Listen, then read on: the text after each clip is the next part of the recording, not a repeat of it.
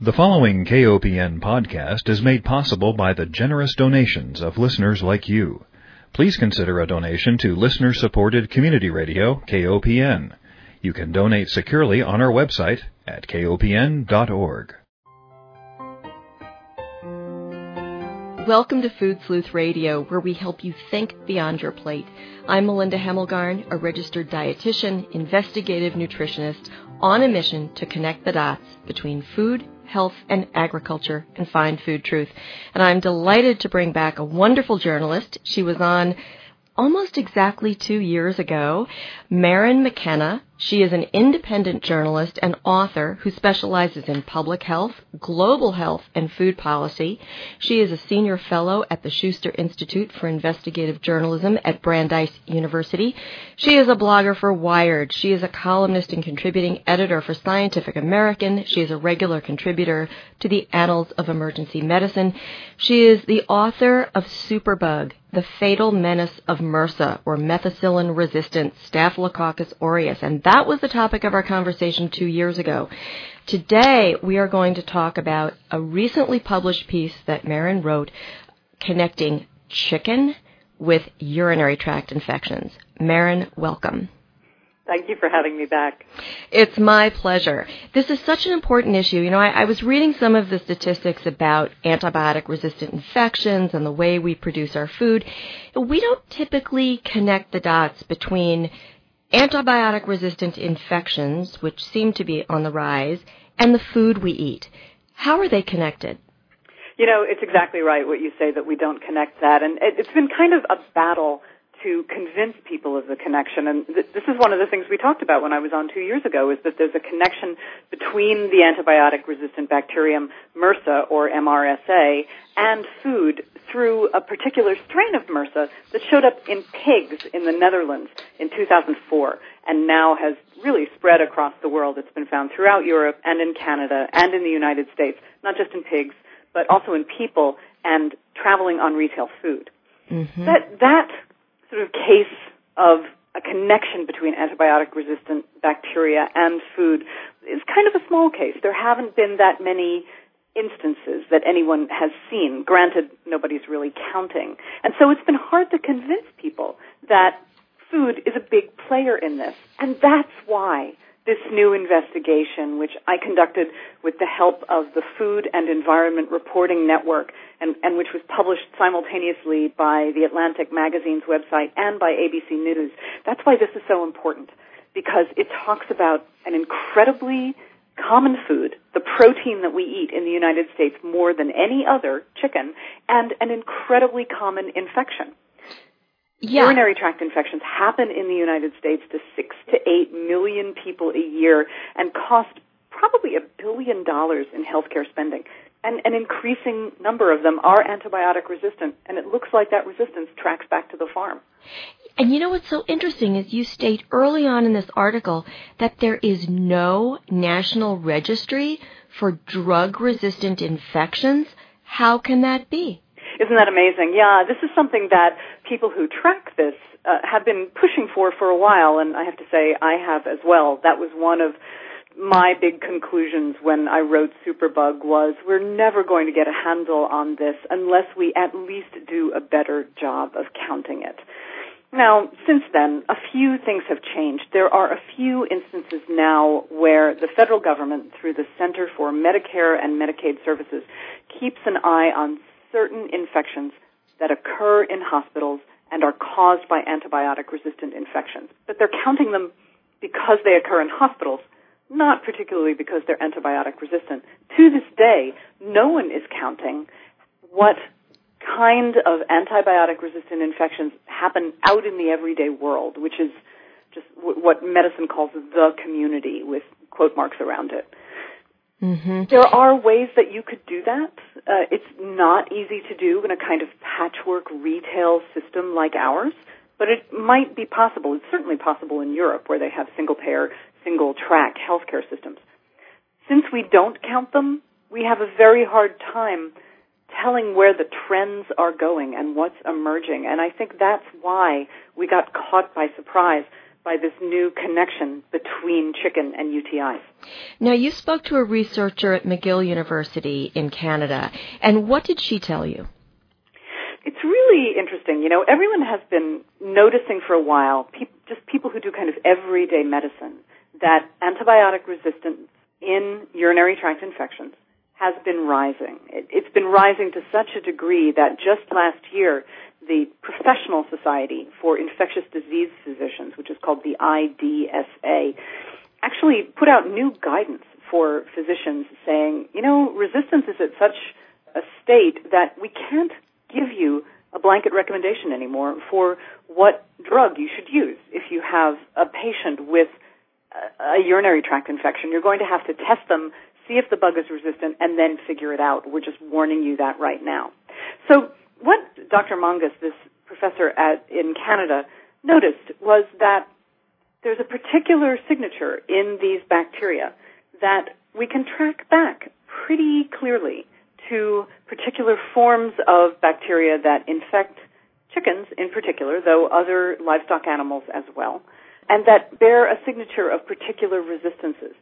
This is trickier than it sounds, and the reason is because the bug that primarily causes urinary tract infections is E. coli, which I think everybody has heard of. Mm-hmm. What most people don't appreciate is that E. coli is an enormous group of bacteria, and different subdivisions within it do different things.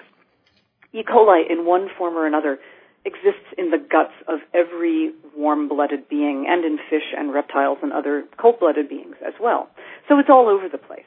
So looking for the particular E. coli that were within the guts of chicken, were migrating to chicken meat when the chickens were killed, and then showing up in humans when they handled or ate chicken, was a kind of needle in the haystack proposition, but these people managed it. Yeah, that's true. I was reading this and I thought, wow, somebody thought to look at the E. coli in chicken and match that with urinary tract infection bacteria. That was quite a miracle in its own right. And when you say signature, what we're talking about is that we're looking at the genetic signature. Is that right? That's right.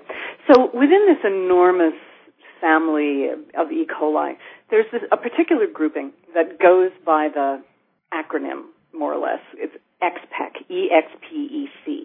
And what that stands for is extraintestinal pathogenic E. coli. Pathogenic means it causes disease. Extraintestinal means just what it sounds like. E. coli normally lives in the gut, and somehow these particular strains get out of the gut and cause disease elsewhere in the body. And what they usually do is that somehow they get into the urinary tract. For women in particular, you can see how that works because our urinary tracts and, and the end of our intestinal tracts are so close together. Mm-hmm. The thing about urinary tract infections is that they have this tendency to not stay in the urinary tract, in the bladder, but to kind of climb backwards up to the kidneys. And the kidneys are the organ that filter the blood. So once you have something in your kidneys, it's very easy for it to, it to get into the bloodstream and cause a whole body bloodstream infection, what we'd normally call blood poisoning. Mm-hmm.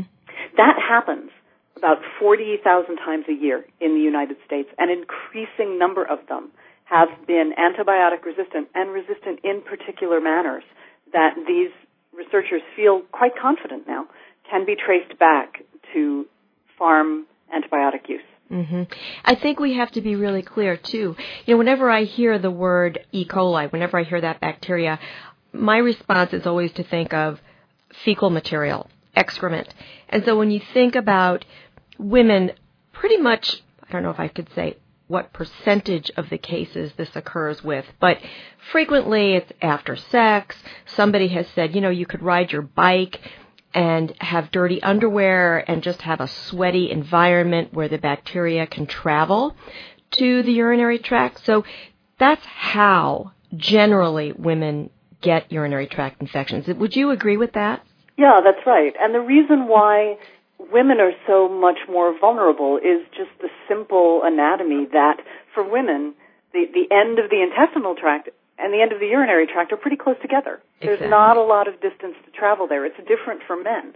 I'm, I'm not suggesting that men don't get urinary tract infections because, of course, they do. Mm-hmm. But the, the reason why overwhelmingly the, the vast majority of people who get those urinary tract infections, certainly in the U S and around the world every year, is women, is because of just simple anatomy. Simple physiology. Okay. So we purchased chicken, and uh, I was doing a little research before the interview, and I was looking to see, well, how many chickens are raised together in some of these big confinement facilities? And I was noticing that in a large C A F O, or confined or concentrated animal feeding operation, we would be looking at maybe up to one hundred twenty-five thousand birds raised in confinement, close quarters. So they're routinely given antibiotics, and the number is a little, it's a little sketchy. So you write that about eighty percent of the antibiotics sold in the U S each year are given to livestock as growth promoters, or as prophylactic regimens that protect against these confined conditions. However, that eighty percent has been disputed, hasn't it? That's right. And it's important to say, because we want to consider all sides of this question, that the folks who are effectively the spokespeople for very large-scale agriculture say that that math is incorrect, that it's not eighty percent, that it's somewhere in the twenty or thirty percent of all antibiotics sold in the United States every year. Further, they say that one of those two uses that you just correctly mentioned of growth promotion, which is giving small doses to animals to make them put on weight faster, and also prophylactic regimens, which is giving treatment-sized doses to healthy animals in order to protect them against the conditions in which they're raised, the industry says that growth promoters are really kind of passing out of use.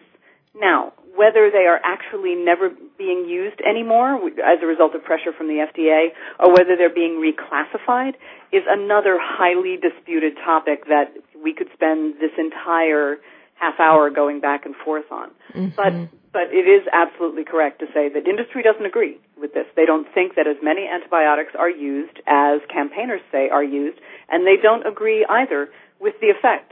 They don't, just don't see anywhere near as much of a risk from the use of those antibiotics, and they're skeptical whether these infections are being caused or these, whether there's an agricultural influence on these infections.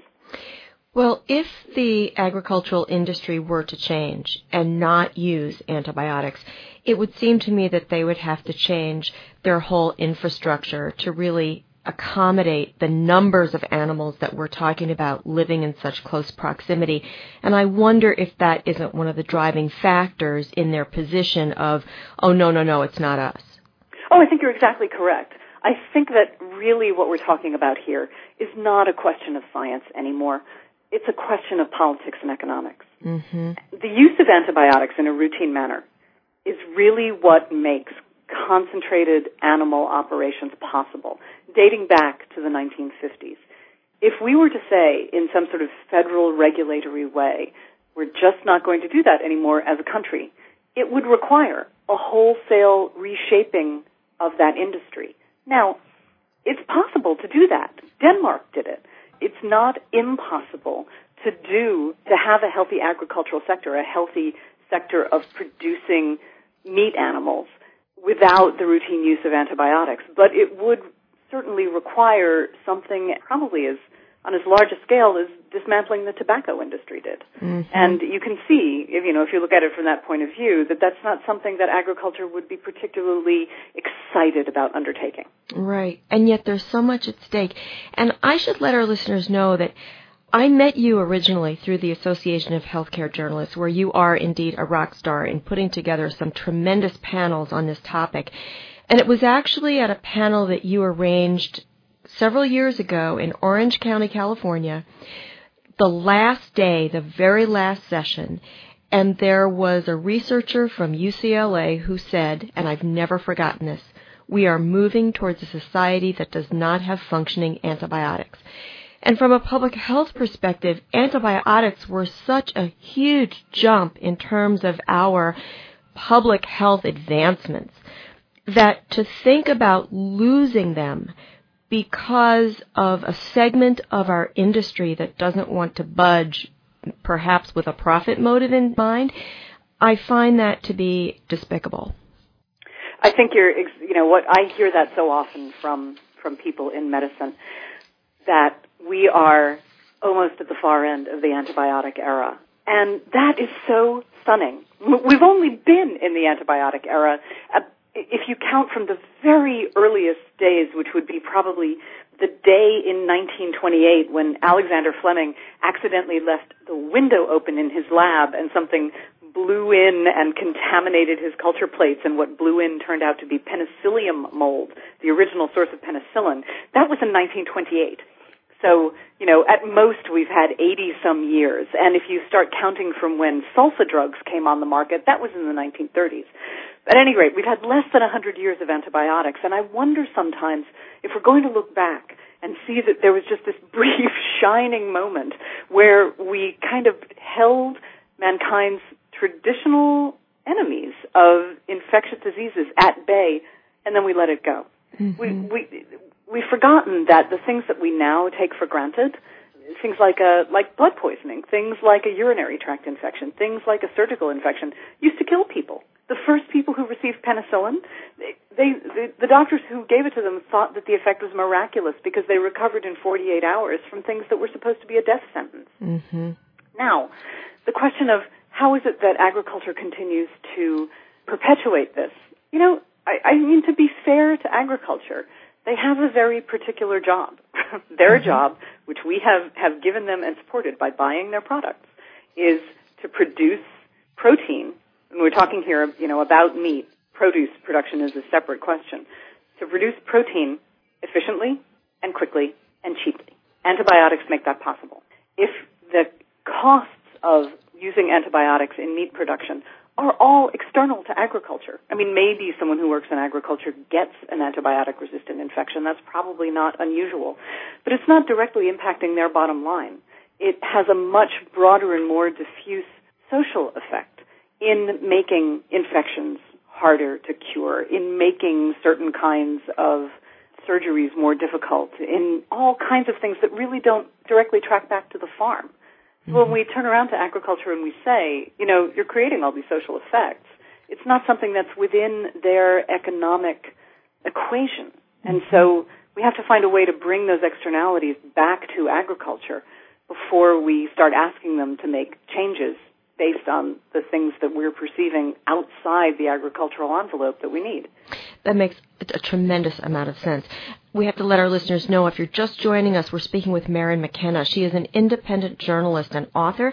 She specializes in public health, global health, food policy. She is the author of Superbug, The Fatal Menace of MRSA. She is most recently a senior fellow at the Schuster Institute for Investigative Journalism at Brandeis University, and she has written a tremendous article that deserves all of our attention. It was published in the Atlantic. It's titled, How Your Chicken Dinner is Creating a Drug-Resistant Superbug, and it has to do with the way in which we raise our chickens. We feed them antibiotics routinely, and lo and behold, a particular strain of antibiotic-resistant E. coli that has been found in chickens has also been found to be the demon in preventing women's urinary tract infections from being cured with routine antibiotics. Let's talk just briefly about the connection between the chicken that we eat, passes through our gut, comes out in our feces, and that's how we get exposed to this resistant strain of E. coli. But it's not just chicken, right? You mentioned hogs earlier with MRSA. We bring chicken and raw meat into our kitchens, and we can cross-contaminate other foods with raw meat drippings. Is there anything else you want to talk about with regard to the connection between the food we eat and the diseases that we get? What I think people need to understand is that this isn't actually that complicated. Right. And because it's not that complicated, it, it's easy for it to happen a lot. Basically what happens is, you know, we give animals antibiotics.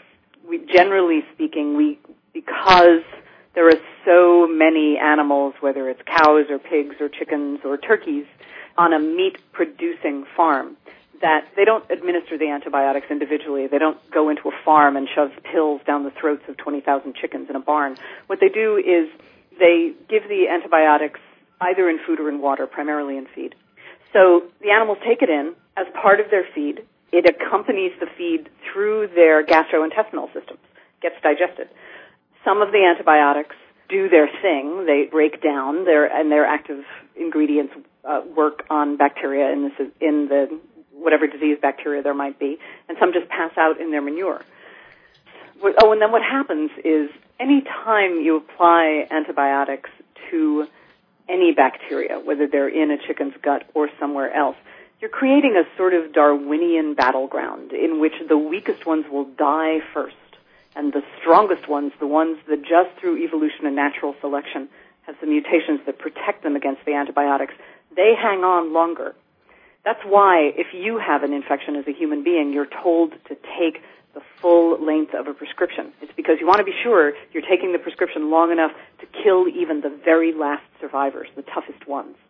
But when we're giving animals less than full strength, caring for disease, doses of antibiotics, we set up a system in which only the weak ones die, but the strong ones, the ones that are naturally, that have become resistant, survive.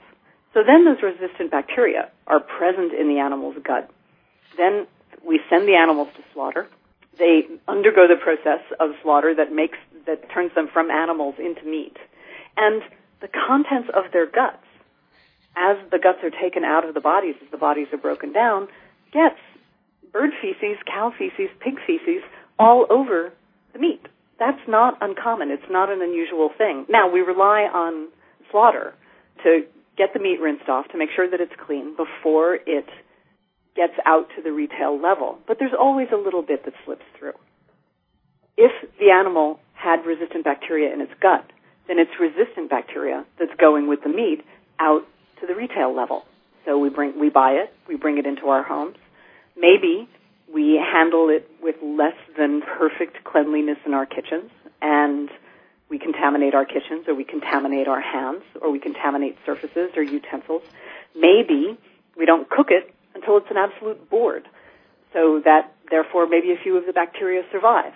Then it goes with the meat into our guts when we eat it and takes up residence in our guts, because it's a gut bacterium. And at a certain point, then, it escapes our guts out the other end and gets into our urinary systems and creates that U T I that we started talking about. I think what happens when someone reads an article that you've written, they would feel some level of outrage. I certainly did. You know, we've got so many women experiencing urinary tract infections. We've got a culprit. Uh, we need to take action.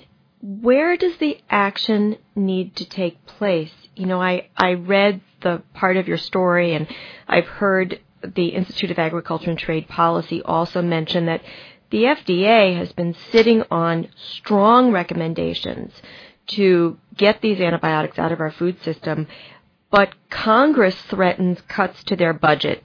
And so now the F D A rolls out this weaker, voluntary measure kind of recommendation.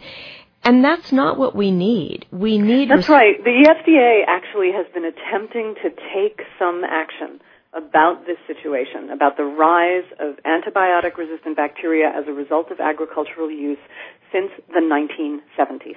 Yeah. The very first sort of international warning bell about this was in the late sixties, a report from the British government, but it was followed only about three years later, in about nineteen seventy-two, by a report from an F D A panel that F D A asked to look into this, and they said, yes, the British government, the SWAN report, as it's called, was right. We need to do something. Since nineteen seventy-seven, the F D A has been trying to essentially revoke its approval for the way in which certain antibiotics are used in agriculture, and it's been persistently stymied by the House of Representatives, by the Senate, by industry pressure, so that, as you say, now where they are is that just about at the turn of last year, they finally came forward and said, you know, this formal regulation that we tried to do back in nineteen seventy-seven, we're finally taking that attempt off the books. We're not going to attempt to do regulation. We're going to propose instead a voluntary process for industry to follow. Now, if you talk to industry, they say, well, yeah, maybe it's voluntary, but the F D A is making us very, making it very clear to us that they really want us to follow this, and so we're going to. But I have to say there are plenty of people skeptical whether that's actually going to happen or whether voluntary really means that agriculture is not really going to change.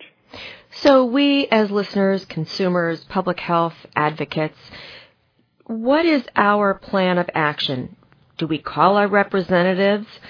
Sometimes I think if we don't have a big check along with our call, maybe our voice isn't as loud as it should be, or it might be. Do we contact the industry in particular and say, do we, you know, set up a consumer boycott and say, you know, if you're not going to raise your chickens without antibiotics, I'm just not going to buy it? You know, it's a really good question, because I think it's absolutely true, as you say, that at this point, sort of in our national history, with our political process as it is at this moment, that individual people really feel disempowered. It's very hard for people to believe that their actions are going to have an effect. So I think there's a couple of things that people can do. The first is, and this may be the most important, is that you have to focus on things that you can do to protect yourself. So that means when you're shopping, you have to take a good look at where things are coming from. When you bring meat into your house, you have to be really careful about how you don't cross-contaminate things and you keep your kitchen clean. I hate to say it as somebody who likes a rare steak, but, you know, it's probably important that we cook meats really thoroughly. One of the reasons why this, you know, I, I never I never want to make this the fault of the consumer, because I feel like the deck is stacked against them. Mm-hmm. But if we, in fact, cooked every piece of protein until it was as stiff as a board and completely unpalatable, then we would probably kill all the bacteria in it. But, you know, at that point, you wouldn't want to eat the protein anyway. So those are some of the protective things you can do for yourself. That's, and that's the first thing, is to make sure you're safe and your family's safe. Once you've got that secured, what do you do to say that you want to change the situation? I think when it comes to food, the only lever that we have that really matters is our dollars. I mean, I think we can we can apply pressure. You know, people can be activists. People can speak up to their representatives. They can, you know, join the efforts of activist groups.